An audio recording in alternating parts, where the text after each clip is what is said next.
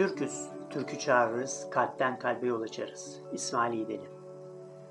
İnsanların yaşadıkları gerek sevinç, gerekse üzüntü verici olaylara dair duygu ve düşüncelerini kelimelere dökerek bir uyum içerisinde yorumlamasıyla müziğin meydana geldiği söylenir. Dil ve edebiyat gibi müzik de doğduğu toplumdan meydana gelen her tür toplumsal olay ve durumları ifade etmesi bakımından ortaya çıktığı kültürün en önemli aktarıcılarından biridir. Müziğin ülkemizdeki formlarından biri olan türküler de Anadolu insanının duygu ve düşünceleriyle yorulduğundan bizim kültürümüzün en önemli göstergelerinden biridir. Zaten türkü kelimesi köken olarak Türk kelimesinden türemekte olup türkü özgü anlamına gelmektedir. Türküler halkımızın acılarının ve sevinçlerinin hikayesi olduğu gibi çağın ruhunu geçmişin bilgelikleriyle birleştirerek yeni kuşaklara aktarılmasını sağlayan manevi miraslarımız arasındadır. Aşık Veysel bu gerçeği şu şekilde anlatıyor. Bayramlarda, düğünlerde, toplantıda, yığınlarda, sıkılınca dar günlerde türküz, türkü çağırırız. Her ne kadar Veysel türkü çağırırız diyorsa da benim de dahil olduğum bir grup türkü yakmaya ve söylemeye pek yetenekli olmadığından dinlemekle yetiniriz. İşte öyle türkü dinleme anlarından birinde fikirperest'in Eylül sayısının Neşet Ertaş'a ait olacağını öğrendikten sadece birkaç gün sonra TRT Müzik'te Kıraç ve Funda Arar'ın yıllar önce beraber hazırlayıp sundukları Gölgeler programının Neşet Ertaş'ın eserlerine ayrılan tekrar bölümüne rastladım. Gerçek bir Neşet Ertaş türküleri ziyafetiyle. Orada dinlediğim türkülerden herhangi birinin kendisi ve eserleri hakkında yazılan bu ve diğer yazılardan daha değerli olduğunu düşündüğümü söylesem ayıp etmiş olur muyum acaba arkadaşlara? Derlemiş veya okumuş olduğu Zahilem, Mühür Gözlüm, İki Büyük Nimetim Var, Gönül Dağı, Acam Kızı, Neredesin Sen, Doyulur Mu, Ne Güzel Yaratmış, Çiçek Dağı, Evvelim Sensin, Yanarım Senin Aşkına, Yolcu, Zülüf Dökülmüş Yüze ve daha nice türkülerinde Anadolu insanının ince ve zarif duygularını, hayal ve isteklerini, sevginin en temizini ve fedakarlığın en yücesini buluruz. Bir örnek olarak insan ilişkileri söz konusu olduğunda yapılması gerekenleri özetlediği Gönül Dağı türküsünden bir dörtlük paylaşmak istiyorum.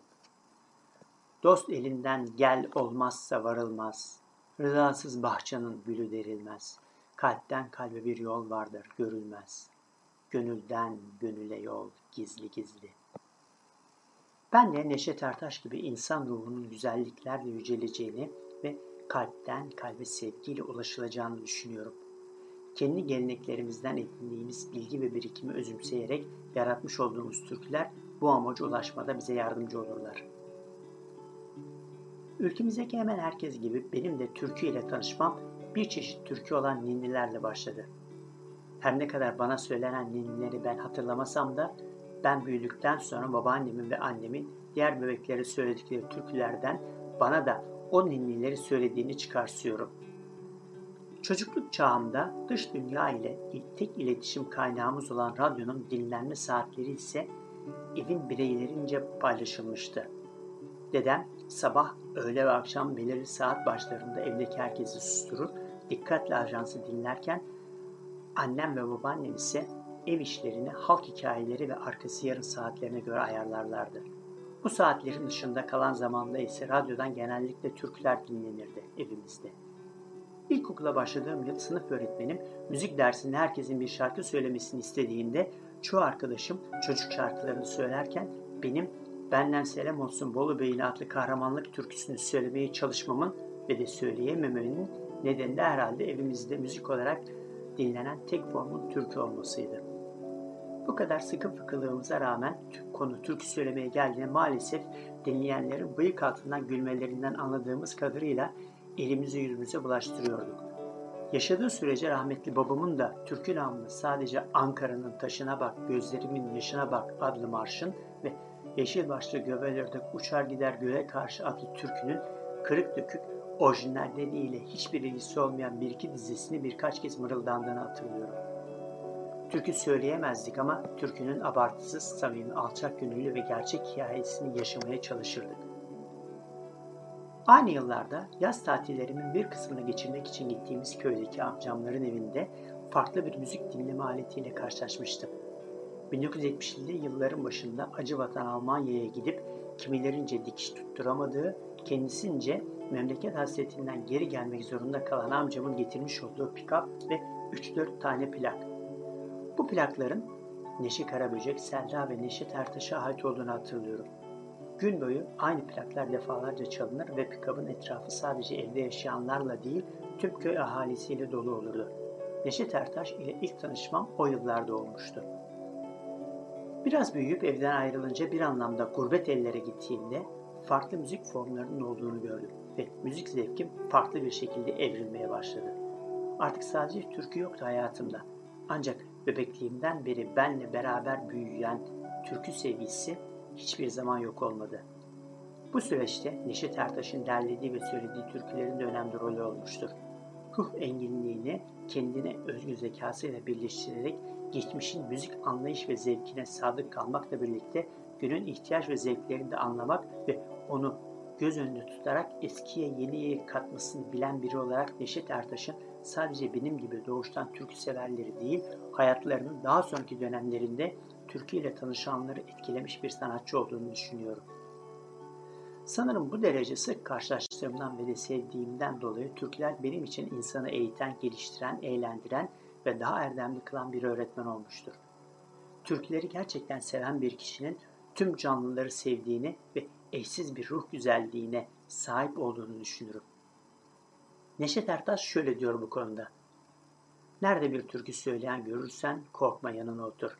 Çünkü kötü insanların türküleri yoktur." İnsanların türküleri kendilerinden güzel diyen Nazım Hikmet biraz farklı düşünmektedir. "Sevdim insanlardan çok türkülerini. İnsansız yaşayabildim, türküsüz hiçbir zaman. Hiçbir zaman beni aldatmadı türkülerde." Türküler dolusu şiirinde "Şairim zifir karanlıkta gelse şiirin hası, ayak sesinden tanırım. Ne zaman